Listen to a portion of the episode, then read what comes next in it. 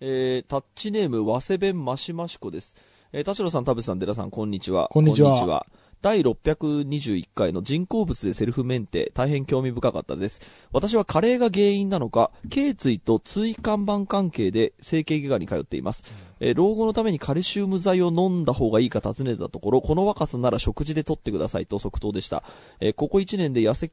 てきてしまっているので、少しでも骨の負担を減らすには筋肉も必要と思い、プロテインも考えていました。ネットや店頭で調べて購入寸前でしたが、先生の言葉で一瞬でこういう購入意欲がなくなりました。私が指標にしている別のお医者さんも、バランスのいい食事、十分な睡眠、ストレスの少ない生活を推奨されていて、当たり前のことですが、基本が一番大事だと痛感しました。えーコンビニに売っているようなものに危険性はそんなにないのではという田代さんのお考えは本当にその通りですし、その分薬効も少ないのかなと個人的には、えー思います。えーいつも激務の田淵さんバランスのいい食事を準備するのも難しいでしょうし、人工物の助けも時々借りなくてはいけないかと思いますが、どうぞ体ご自愛くださいという、はい、この間の、えーっと、セルフメンテの話でね、こうリアクションありましたけど、やっぱバランスいい食事が大事だと。結局そうなんだよね。もう、そうなんだよね新しい情報出てきても大体ベーシックが一番なんだよな。あのね、バランスのいい食事で言うと、あの、ようやくですね、ウーバーイーツっていいなって思い始めましたね。ようやく。ようバランやくですねスのいい食事で。はい、うんそうなんです。はい。あのー僕は、その、2020年のあの、新規感染症が出てきた時は、取り寄せ派だったんですよ。あの、全国の美味しいお店が、冷凍で取り寄せられると、お店と同じラーメンが食べれるぞ、イェイみたいな感じで、やっぱ、その、ウーバーは情弱だと。その取り寄せこそ思考だと。って言って、ウウーバー使ってなかったんですよ。はいで、なんかいつの間にかウーバーのアプリをどっかで入れてて、で、それでちょっとその最近忙しいぞっていう時に、あの、家でご飯を作るっていうこの暇すらないっていう時に、ウーバーめちゃ便利だなと思ってて、そのウーバーはなんか、あの本当になんか豚汁だけとかさ、うんその、なんだろう。豚汁だけ頼んで。でんの？頼んだりするのよす。げえ。その使い方かなり面白い。今日は深夜だから、うんその、ご飯は食わなくても全然いいはずだから、でも野菜は取りたいよねっていう時に、その時に、なんかコンビニで物を買うとか、その取り寄せてたものを、その作るみたいな、えーっと、そんな余裕もなければ、うん多分それで栄養のある食事が作れる保証がないので、うんであれば、豚汁を頼んだ方がいいんじゃないか。まあ、っていうのはあるぐらい、そのちょっと、えーセルフメンテに関しては引き続き、あの、気にはしてまして、でもなんかやっぱり、周りの人にもなんか、俺がめっちゃ栄養ドリンク飲んでるのを、をすごい心配していたはい。そうね。あの時の田淵さん本当に心配でしたよって言われて、で、その周りから見た時に、やっぱり栄養ドリンクに頼ろうとしてる田淵さん心配でしたって言われるぐらいだから、まあ、十分な睡眠が取れていて、ちゃんと、その豚汁とか食えてんだったら、飲む必要ないよねっていう、うん。あの、自分では言おうな、言おうかなと思いました。あの、なんかそういえばそれで思い出したけど、ディープスリープヘッドバンドが錆びたっていう、あれはその、メンテ終わって、今はか正常に買い替えました動。き出した。最高。で、ちゃんと洗、洗い方っていうかその拭き方もマスターした。はい。最高。ウェットティッシュを3枚使っあ、ていますあよかっ。た。あ、今のところ買って2週間ぐらいですけど、あの、ふ引き続きあの睡眠の元通りになった。元通りになりました。元気になった、元気になったよ。やっぱすごいよ、あれ。ディープスリープヘッドバンドみんな買った方がいいね。っていうか、そうだから一応だから、その、まあ忙しい時にも、やっぱあの、別に睡眠時間を削ってまで仕事してるわけじゃなくて、はい普通に睡眠はちゃんと取ってたし、まあその、朝は、まあプロテインも飲むけど、その、ご飯も食べようかな、みたいな感じで、こう、周りの意見をもとにこう、うん調整して、なんかそこまで不健康な生活を送ってなかったんで、結局ね、1ヶ月、2ヶ月、3ヶ月忙しい時間続いても、まあ今んとこ倒れてないし、うんそんなに精神も病んでないから、うんまあ、意外とうまく付き合えてんだろうなっていう感じはしましたよね。なるほどね。う。うんんっていうのがありましたけど。はいまあということで今週も始めます。はい。田代智和と、田淵智也のタタッチレディオ。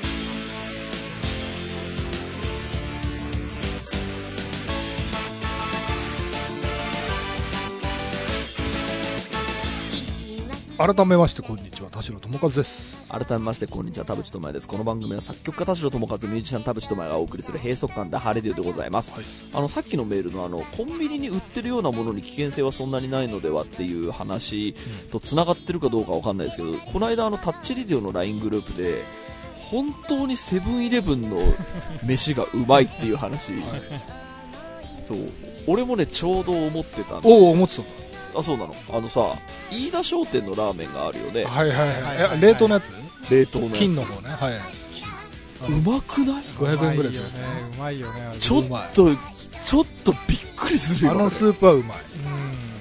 ね、でなんかその返しとそのスープが2つに分かれてるさ工夫を感じるじゃん。そうね。なんか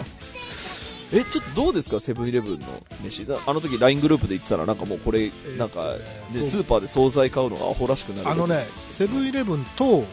お店の名前を出してるやつコラボ。うんうんうん。かカレーのやつね。カレーとか。そう、まあ、カレーもそうだしイタリア少し前だとアルポルトのあはいはい。のイタリアンとかなんだけど、やっぱね店名を出しているという覚悟が僕はそのやっぱね値段と味に反映されてると思っていてあのセブンイレブンのそのチルド系が全部美味しいとは思ってないの実は、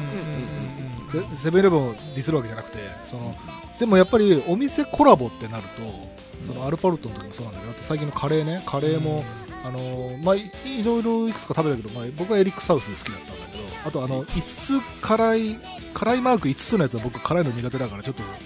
買ってないんだけどあの、まあ、何種類かあって、まあ、いろいろね美味しかったんだけどやっぱお店の名前を出す以上はそれで食べてさえ何このお店のまずってなったらさお店の評判にもねそうね。傷がつくわけじゃない？ね。だからやっぱり監修とか名前とか顔とか出してる以上はまああれなんだろうなって思ってでも実際それだけの価値はあるなと思って。だって高くても750円とかなんだよ。でコンビニ飯で750円ってあの高いって思う人もいるかもしれないんだけどお店で食うことを考えたりあとそのお店が近くにないとかってね交通費かけていくことを考えたらその片鱗だけでも味わえるっていうところでお店の方を称えたいというかその、お店がちゃんと店名出してまでコラボできてるってことはうんそのちゃんとそのクオリティまで試作を繰り返してはい。リリースしてるんだろうなっていう。えっとね、でもそれは、えっと、店も、うん。あの、店の監修もさることだから、うん。そのセブンイレブンの、えっと、根性と、えっと、技術の進化が両両方ね。最そうそれはそう。だと僕思っていて、それはそう。だあの、昔、あの、情熱大陸に出てたラーメン屋の店主だったかな、が、えっと、カップラーメンを出さざるを得ないと。で、その出さざるを得ないっていうのはなんでかっていうと、そうじゃないと生計が立たないからっていう。だから、その、カップラーメンに頼らざるを得なかった時代はあったんですよ。その例えば一蘭のラーメンがカップラーメンで登場だとか、ん。あの蒙古タンメン中本がカップラーメンで登場だみたいな、そのカップラーメンに頼らざるを得ないんだけどでもカップラーメンって結局技術ってここは限界だからこういう味になるよね、で店の人も多分監修はしてたんですけどまあカップラーメンの限界ってこんな感じだからな、うん OK ですみたいな感じで、うん OK を出してその店監修のラーメンが出てた時代はあったんだけど、うん。今は技術があの格段に変わってるから本当に店の味をあそのチルドで出せるっていうだからよく本当にいい意味でのいいコラボなんだね。そういいコラボお互いの技術を持ち合っている。だからそのねコロナになってあの冷凍でラーメンが食べれるようになったっていう時にすごい感じましたけどこれ全店がやった方がそのなんだろうその店は儲かるなと思っていてそのさっき田代さんが言ったその遠い店だった時に、そのなんだろう、えー、と遠くて来れない人が買ってくれることになるわけだから。そうだね。うん、なんかまあ全店というかやっぱりそれはでも有名店のやっぱりああもちろんそうメリットがあると思うんだよね。だってあの冷凍の自販機とかもあるけどやっぱ一食1000円とかでそのね具も乗っててまあうん。それこそ交通費かけていくこと考えたらっていうやつなんだけどそれが無名の店だったら多分買われないから。あそらそらそらそうだな、そうだからなんかあのーで多分そういうえーっとブランディングにしたいってセブンイレブンが舵を切ったっていうのを僕大きいと思っていて、ちょっとね、まだ読んでないんですけどね、セブンイレブンがそのげあの燃料高高騰しているのになぜ、えー業績がいいのかっていうのがね、IT メディアニュースにあって、ちょっとまだ読んでないんで、今日は、あの紹介できないですけど、なんかね、あの、多分企業努力めっちゃしてんすよ。あ、そう、それで言うとね、ちょっとね、段違いだと思うんそう、ですよ。それで言うとちょっとね、うんそう、僕、それ、そう、LINE グループでも喋ってたんだけど、んあのー、セブンイレブンで売っている冷凍のなんかネギとかもね、あるね。ほ冷凍スーパーより安かったんですよ。ああ、安いうんうん安でね、その、そこがさ、ちょっとさ、パラダイムシフトというか、なんか、スーパーの方が安かったんじゃなかったっけって感い。じがしちゃう。ん確かにね。コンコンビニの方が安いってなっちゃったらさ、うんで、しかも、その、今言ったように、その、店名コラボとかのお惣菜が美味しいってなったらさ、え、あれ？スーパーの存在価値って何なんだっけ？みたいなそうそうそうそうそうそう。だから多分そのコンビニはその安かろう悪かろうとか、えーっと添加物いっぱい入ってるじゃろみたいなそこでなんかあのある程度こうなんだろう偏見があったのを多分虎視眈々といやいやコンビニでうまい飯出せますよって言ってうん。虎視眈々と企業努力してきたんだと思うんですよ。そうね。その、まあ、社長の人だとすれば、いや、お私はこのコンビニエンスストアがこういう店になればより世の中が良くなると思いますって言って、多分一生懸命挑戦してきた歴史が絶対あるから、だから結果蓋開けてみれば、じゃあ、えっ、と、スーパーの惣菜より全然美味しいのはコンビニで食べられますねっていう時代になっちゃってるわけじゃんね。そう。うんであとねなんかねそう今それでちょっとパッと思いついたのがあのそのセブンなんなんとかホールディングスとかさあのイオン系とかってさ結局コンビニもスーパーも両方やってるみたいなうん。大会社にどんどんなっていってるじゃない九州合併みたいな繰り返していって。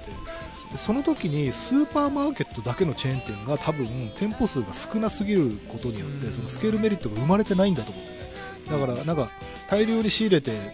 その冷凍ネギとかで言えばさ多分ネギをめちゃめちゃに大量に仕入れてスーパーでもコンビニでも売ってるグループの方が絶対強いじゃないうんうん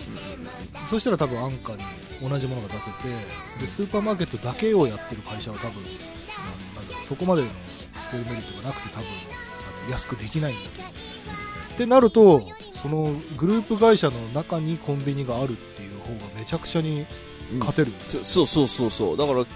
結構、強者総取りみたいな感じになってる感じはすごいあるよね。だからそ、その先週話したあの AI を使いこなした人が総取りみたいな、うん。結局その強い人たちがどんどん勝ってって、その差が広がっていくみたいなのはコンビニでもなんかあるような気がするな。うん、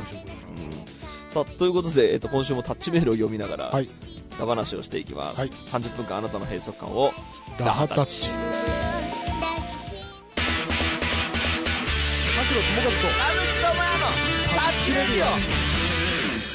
お待たせしました。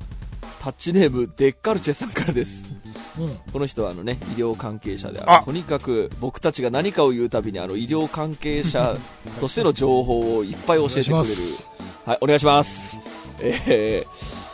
えー第621回での話題のうち、えー一医療関係者として意見をコメントさせていただきます。はいえーまず、花粉症ステロイド注注射。ステロイドの花粉症の注射はとてもよく聞きますが、おっしゃる通り副作用などもあり、持病のある方や妊娠や出産の可能性がある若い女性にはお勧めできないと思います。ただ、その効果と1回ないし2回の注射で済むことを考えるとかなり魅力的だと思います。えー花粉症の治療の話だとステロイドやアレルギー薬は、えー花粉症が治るわけで治るわけではなく症状を抑えている対処療法ですが、えー現在根本治療として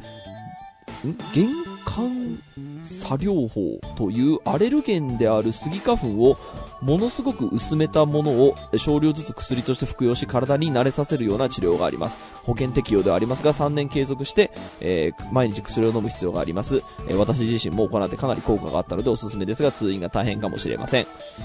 これまずあの花粉症についての、えーメールです。この後もう3個ぐらいトピックあるんでまず花粉症の、えー話に関してリアクションしますけどこれえデッカルチさんが言ってるのはねあの絶海薬っつって下の、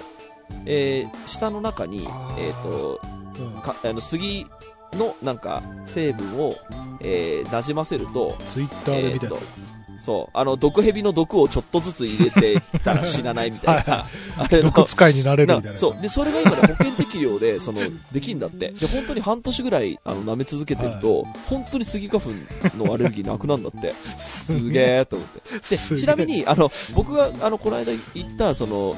あの僕が腱鞘炎治してくれた医者が花粉症の注射を打ってるどうやらそれはステロイドらしいっていうのはちょっとねえっ、とあの時で言ったこととちょっとえっ、と進捗があって。あえっ、と、い、なんか、それをもとに、あの、その、注射打ってくれる先生に聞きに行ったうん。ツイッターがいたんですけど、うん違うって言ってあ、た。違うんだ。なんか、あの、いろいろその、なんか、杉だの豚草だの、なんか、何らかのその、いろんなものを配合して入れてると、その、お医者さんは言ってたらしい。本当かどうかわかんないけどね。だからその、ステロイドかどうかはちょっと確証がなかったです。なので僕ちょっと嘘ついちゃったえ。だからその、要はそのアレルゲンをうん。少しずつ入れてる説なのそれは。わかんないですね。ちょっとこれに関しては僕も、あの、え全くあ謎の、の、謎の注射なの。うん、ただね、俺の腱鞘炎は治ったし、友達の花粉症は治ったんで、マジでいい、あの、注射なんじゃないかなと花思って。粉症と腱鞘炎全然違うじゃん。あ、いやでもね、同じ、あ、じゃあ同じっていうかその同じ病院で、俺が腱鞘炎で悩んでた時に腱鞘炎治してもらって、で、えっ、と、その後、その友達が、あの、花粉症を治してくれる注射を打ってくれる病院にできたっていう病院が一緒だったそれはから。中身は違うってことなのね。あ、中身は違います。そうだよね、中身は違いますびっくりしたうん。病腱鞘炎と花粉症にあごめんなさい、ごめんなさい。めちゃくちゃな注射なので。では次、デッカルチェさんからです。はい。線虫がん検査。あの、おしっこでがんになってるかわ、あの、わかるわかんないってやつね。えーこれに関しては私は恥ずかしながら知識がなかったので軽く調べてみての印象しかお話しできませんが、うん。判定基準が線虫の動き方ということで定量的ではなく線虫の置かれた条件などでも、えー検査の判定にブレが出るようでしたので確かにまだ何とも言えない感じだと思いました。しかし例えば血を取ったり諸々の検査の苦手だったり、えー時間がなかったりで全く検査しないような人が尿を取るだけの線虫検査なら行ってくれるかもしれないということで見つけられるがんがあるかもしれないという利点があるかもしれませんいいこと言うねいい。この家庭のあの幅がすごい広くていい。さすがですね。やっぱ広い知見を持ってますね。えー、次、えー、デッカルチェさんからです。朝プロテイン。私はトレーニングや脂肪燃焼に関しては詳しくないのですが、医療的観点からのお話をさせていただきます。はい。えー人間の体の、えーに日中リズム、えー体内時計は体温、エネルギー代謝、ホルモン分泌などに関係しています。例えば、エネルギー代謝に関係している、副腎皮質ホルモン。ごめんなさい、読み方間違ってたら申し訳ない。はいえー副腎皮質ホルモンは朝に一番量が多くなり徐々に下がっていきます。なので朝にしっかり朝食をとる方が、えー副腎皮質ホルモン効率がよく働いてくれてエネルギーの補給も速やかで代謝も上がります。また肝臓では脂質分解には朝にピークを示し逆に脂肪合成は夜など後半にピークを示すことが分かっています。つまり夕食の摂りすぎは余分な栄養素が脂肪合成に、えー傾いてしまいます。そもそも体内リズムが狂わないようにすることも大切で朝日を浴びることなどが知られていますが朝に固形物を食べることで消化器官が働き、えー炭水化物を取ることで、えーインスリンが放出されることで体内リズム自体を作るのに役立ちます。ですので朝からしっかり炭水化物を含む、えー食事をすることが理想的なのだと思いますが何も食べないよりはプロテインを取る方がベタ。ーもっと頑張れそうならば炭水化物も含む栄養素をまんべんなくと取ることがベストといったところでしょうかあざっす実際最近朝ごはんはどうなってるえっとね、えっと、まあ、プロテイン飲む、野菜ジュース飲む、で、あの、冷凍ご飯があるときは卵かけを。おおだいぶ変わったね。変わりましたあね。のプロテインオンリーから比べて。そうですね。あと、あの、ちょっと、一回ちょっと BASE BREAD を買いだめしてみようかなと思っていて、出た。何でも買いだめする。うん、あの、その BASE BREAD を朝食べれば総合栄養食だし炭水化物も入ってるから、まあ、プロテイン、野菜ジュース、えー、まあ、ご飯が食えない時その例えばその冷凍ご飯がなくなっちゃった、しまった、炊いてないみたいな時はベース。時は BASE BREAD っていう風にしてみようかな。で、 BASE BREAD は、えーっと、僕昼あんま食べないので、けど昼はなんか腹に入れといた方がいいよなっていう時は BASE BREAD にしようかなと思ってまあ、もちろんその昼になんかそうあのカレー屋に行くとかラーメン屋に行くっていう時はもちろんそれ食べるんだけど、うん。なんか仕事が詰まっていてまずいこうコンビニに行くその暇しかないみたいな時にそのベースブレッドを腹に入れといた方がうん。頭も回るしっていう風にしようかなと思っています。でも、今今のメールでちょっと思ったのはその夜にやっぱ食べ過ぎると太るっていうのは結構私も痛感していてやっぱ俺さっきも言ったけど朝そんなに食べない昼も食べないこともあるだから夜超食うんすよ。なんかさ、でもそれもさ、あの、ダイエットの、まあこれはダイエットの知識もさ、それこそあのネット上にもういろんなものがあるから、どれが正しいかわかんないけど、結局1日トータルに取ったカロリーと1日トータルで消費したカロリーで、プラスマイナスがそこが覆るようなことは、数学的にありえないって言ってる人もいるじゃない。まあエネルギー保存の法則みたいなそう、だからしもちろん死ぬほど多すぎて食ってたらダメだろうけど、うんその、だって寝るのにだって、その、カロリー消費してるとかなんだからさ、人間のその、なんていうの、取ってるエネルギー以上にうん消費してたら多分太らないはずじゃないの？うんあ科学なんだけどのそのさあれが、いやおかしだ、その、さっきのメールで言うと、その、肝臓では脂質分解は朝にピークを示し、うんえー脂肪合成などは、えー夜にピークを示します。はいはいはい。なので、えっ、と、夜に取りすぎると脂肪合成がよくあ行われる。そうかそうかそう。だから、そそううか。太りやすいだからどうやか、ら、憎いかみたいな話。だから、その、僕はちょっとそれ、あの、実際その統計を知ってるかどうかわかんないんでうんあれなんだけど、えっと、だからその夜に食べ過ぎると脂肪は増えますっていうのはどうやら統計で分かってるらしいうんですね。まあそうだね。でもさ、これ、それもさ、なんかそういうちゃんと本当に、まあもちろん科学的な何かなんだろうけど、うがった見方するとさ、夜に大食いするような人は太りやすいっていうさ、そんな統計取ったらさ、多分その、夜にだらしない飯食ってる人は絶対太りやすいと思うんだよ。それ、正確の話に 集約されなくて、ちゃんと本当にめちゃくちゃエビデンスのある話なんだろうか。ちょっとだ分かんないですね。だから、まあ、あくまで、うんその、ちょっとね、これの話題で俺一個思い出したのが、あのー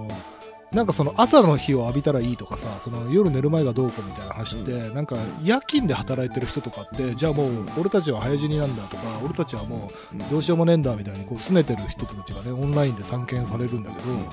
えっと、それはそれでなんか規則正しく生きてれば大丈夫っていう説もあるんだよ。えっと、す睡眠強者の話をしていいですか、えっと、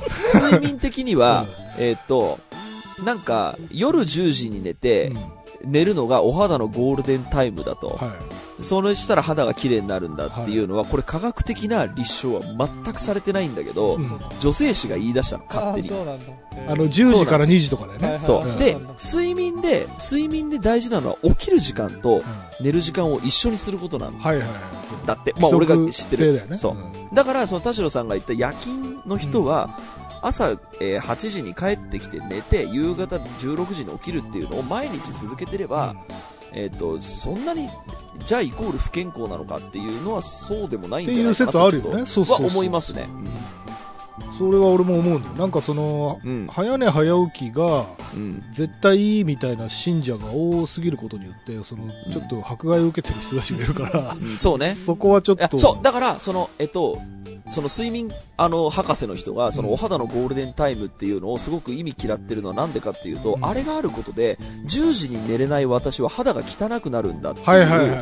そう、その呪いだよね。そう、そうなんですよ、そうなんですよ。で、それは、あの、人間的に全く健やかでないから、うん良くないっていうのそうだは、ね。そうそう。っていうのは良くないよね。なんかそういう。そうこうそれも定よ説みたいなくそれもよくないしあとその例えば太陽だってさあの大体あの肌とか美容外科のドクターとかがさ YouTuber とかがさ、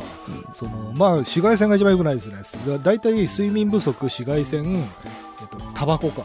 大体肌に悪いものベスト3みたいな感じで大体その辺が出てくるんだよ。でさそのじゃあ紫外線浴びてるなんかビタミン D を作りますとか言ってもさでもビタミン D サプリで補って日に浴びない方がいいんじゃない？みたいなその皮膚がんのリスクも減るしみたいな説もあって。あるね。これなんかその太陽を浴びてみたいなのってさなんか結構割とそれが絶対正しいんだみたいに言われてるけど本当かなって時々 いや、わかります。だから、まあ、いろんな目線があって、そのサプリで取るビタミン D と日光浴びてできるビタミン D が違うとか言ってる違人もいうるんのかねで。でも皮膚がんのリスクは上がるわけでしょそれ紫外線で上がるっていうのは確か立証されてるはず。うん。だからそこは、その、やっぱまだわからないところも多分あると思うんですよね。次行きますね。次行こうデッカルチェさんからです。スパイスの効能。田代さんのお話しされていたスパイスの効能という話で漢方薬としても使用するシナモンを例にさせていただきます。スパイスと同じようにシナモンの木の皮を乾燥させたものを漢方では経費として使用しています。えー体力のない高齢者用の、えー風邪の初期症状や病後の体力回復に使用する軽視糖という漢方では1日量で経費が 4g も入っています。スパイスとしてシナモンパウダーを使用するにはかなり入れることになると思います。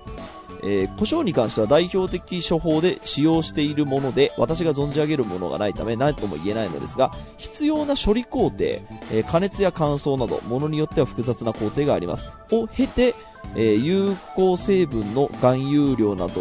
品質が保証されたものを必要な量を服用すれば、えー食欲増進など効能があるのかもしれません。うん。だそうです、まあ、あるってことだね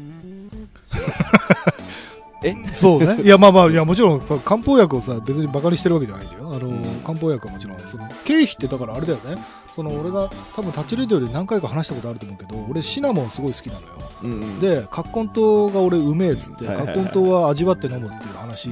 あれ経費が入ってるやつだ、そうね経費です、ね、あれシナモンと同じ味がするのよ。で、その、あとはだからチャイとか、うんその、要はね、えっと、あとはね、生八つ橋。うんで俺もとにかくそ その香りが 好きなんだ。よいいね。だから今の話聞いて、なるほどねって思って。なんか、多分さ、俺逆な気がしていて、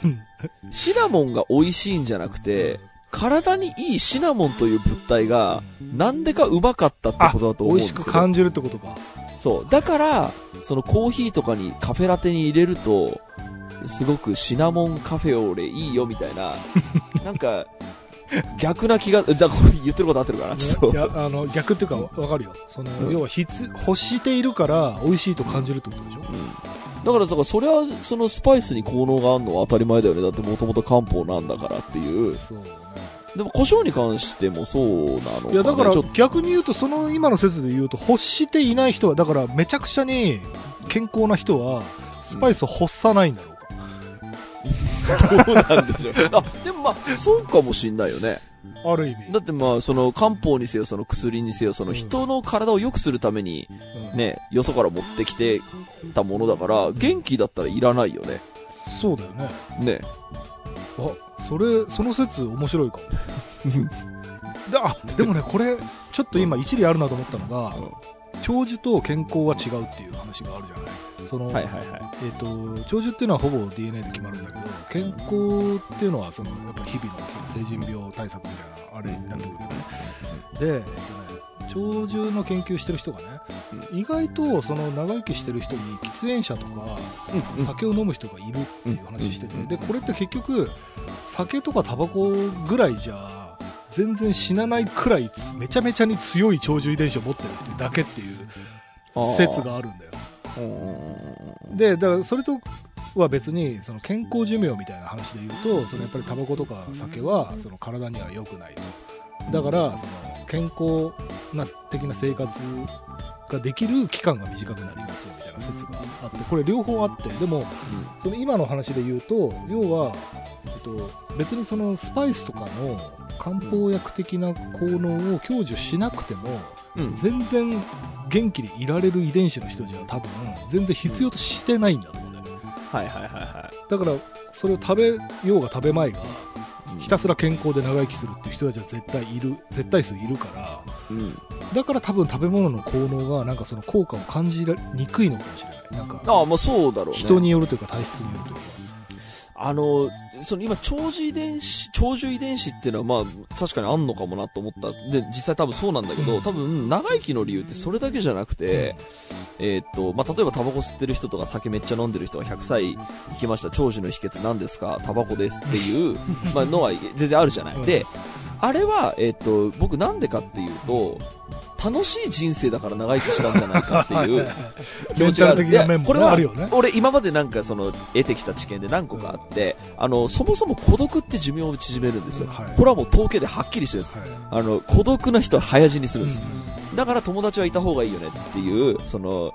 っていうのがあってるのが一つ。で、あともう一個はなんか、えっ、と、なんか、100歳まで4姉妹全員元気ですみたいな人の、なんかこう、ニュースの特集みたいなのを見たんですよで、それが、何をしてるかって4人でずーっと喋ってるんですよ。ああなるほどで、喋るのってボケ防止になるじゃん。はって喋ってると心が豊かになるから健康になるじゃん、笑ってなったら、酒飲んでようが、タバコ吸ってようが、多分長生きする。なんか、その、だからもう、なんでしょう、こう、組み合わせ、ジョブの、アビリティの組み合わせでさ、はいその、酒飲む人は酒飲むけど、その分めちゃめちゃ楽しい人生を送ってれば長生きするよねとか、いうことな気はするんですよね。そうだよね。まあ、病は気からとも言うからね。そうそう、だから明るく、毎日過ごしてるよ。病気になる。だってやっぱりさ、その、ね、俺たちのこう今までの人生でもさ、なんかネガティブになるとさ、なんか人生つまんなくなるじゃん。体調も崩すしね。体調も崩すし、そうそうそう。でも結局なんか、ね、その、毎日楽しいね、楽しいねって生きてる人の方が多分長生きすんじゃねえのとは、すごく思うけどね。結構さい最後にそういう気持ち論みたいなのをやるのい？や。楽しんで、楽しんで生きていった方がいいんじゃない？か。持ちような。うんそう。さあ、最後いきます。はいデッカルチェさんからですうん。コラーゲン鍋。はい。えーコラーゲン鍋については体に入るにはアミノ酸やそれらがいくつかつながったペプチドというレベルまで分解してしまうのでそれが改めてコラーゲンになるのかと言われてしまうとという感じです。ただコラーゲンの中のアミノ酸やペプチド自体が肌に何らかの作用をする可能性も否めません。えー今後さらに研究が進むかもしれませんが、私の大学時代の教授は、コラーゲン鍋は食べるより鍋に顔を突っ込んだ方がプルプルになるという冗談をよく言っておりました。プルプルっていうか、こテリテリになるだけだ、それ。コラーゲン鍋の謎は俺、まだ全然、あの、いぶ、いぶかしんでるよ。謎っていうか、あれはでももう、ある程度多分知識としては、周知されたと思うよ。そのよほどアホな人以外は多分、うん。これでいや肌のために食ってる人はいないと思う。いや、いる？田代さん、いるんですよ。さっきのお肌のゴールデンタイムとあ、一緒そうかですよ。そうかそうか。そう。盲信してる人がね。そう。なんか、その、だから結局コラーゲン鍋の広告にうっかり乗っちゃってんですよね。あ情弱たちがよ。その、で、その情弱っていうのは少ないわけじゃなくて、やっぱ結構いるんですよ。なぜなら女性誌で、あ、女性誌ってあれだ、その、あの、情報誌で、その、これがさもすごいですよっていうので、その、ね、情報操作って言ったら失礼だけど、情報をある程度その、バイアスをかけられる存在がいるじゃない？雑誌とかって、メディアとかって。ってなると、コラーゲン鍋って肌プルプルになるよねって、マジで思ってる人は全然いると思いますよ。少数派ではないようまな気はしだから結局あの、その、サプリとかの広告と一緒だよね。あの、うんその医学的な効果は本当は言えないわけじゃない？で、なんか、個人の感想ですってやつ。で あとあれ、あの、夜のお付き合いの多い方に、みたいなさ、何の効果も示してないんだけど、そうそうそう。そう。なんか、そのイメージ戦略というか、結構マーケティング的には結構、そうだよねあの、成功法で、その、要は商品を買わせる広告を打てば勝ちなわけだから。そうだよね。だからその、それを取り締まるために虚偽広告に対してのその取り締まる法律あるけど、要はその間の中だったら、個人の感想だったら何でも言っていい。そうだよね。だからその、この薬を飲むようになってから、えっ、と、なんか、よく寝れるようになった気がします。かっこ個人の感想ですみたいな 広告じゃんね。そうだよ、あれ。法律の中で多分うまくやってんだよね。そうそうそう。あの、コラーゲン系もそうなんだよ。あのねそうでしょ、プルップルとか書かれてると、なんか多分勝手に、その、受け取り手が肌のことと思ってるだけっていう可能性ある。確かに。プルップルコラーゲンってさ、だってコラーゲンがプルプルしてるだけなんだよ。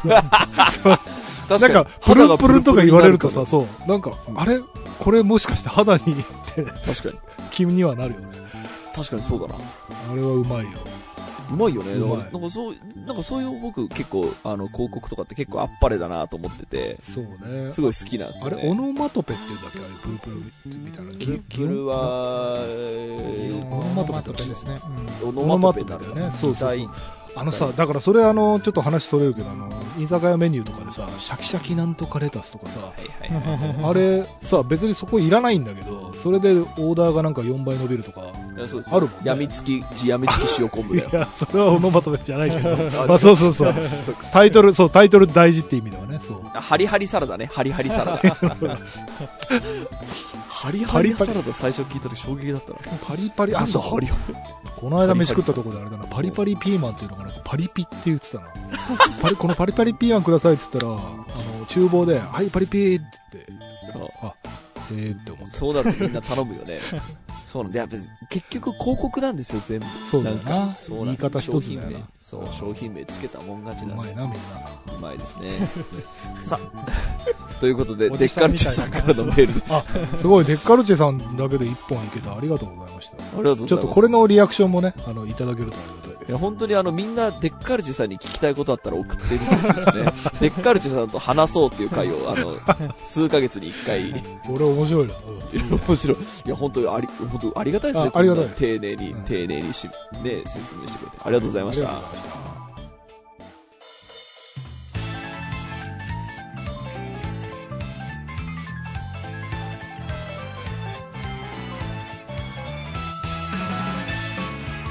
はい、エンディのお時間でございます。今週もありがとうございました。番組のご意見、ご感想、ブログのメールフォームよりお寄せください。タッチ2人に話してもらいたいこと大募集でございます。e メールアドレスはタッチレディオアットマーク Gmail.com、tacchiradio アットマーク Gmail.com でございます。オフィシャルツイッターの方もぜひチェックしてください。さあ、ということで、えー、タッチメール、えー、引き続きお待ちしていますし、うんデッカルチェさんに聞いてみたいこともお待ちしていいねいま。す。これ新しいコーナーになった。新しい なんか、デッカルチさんに負担をかけるけど。エースリスナー。はい、ということで、来週からもよろしくお願いします。はい。お相手は田代智和と。田淵智也でした。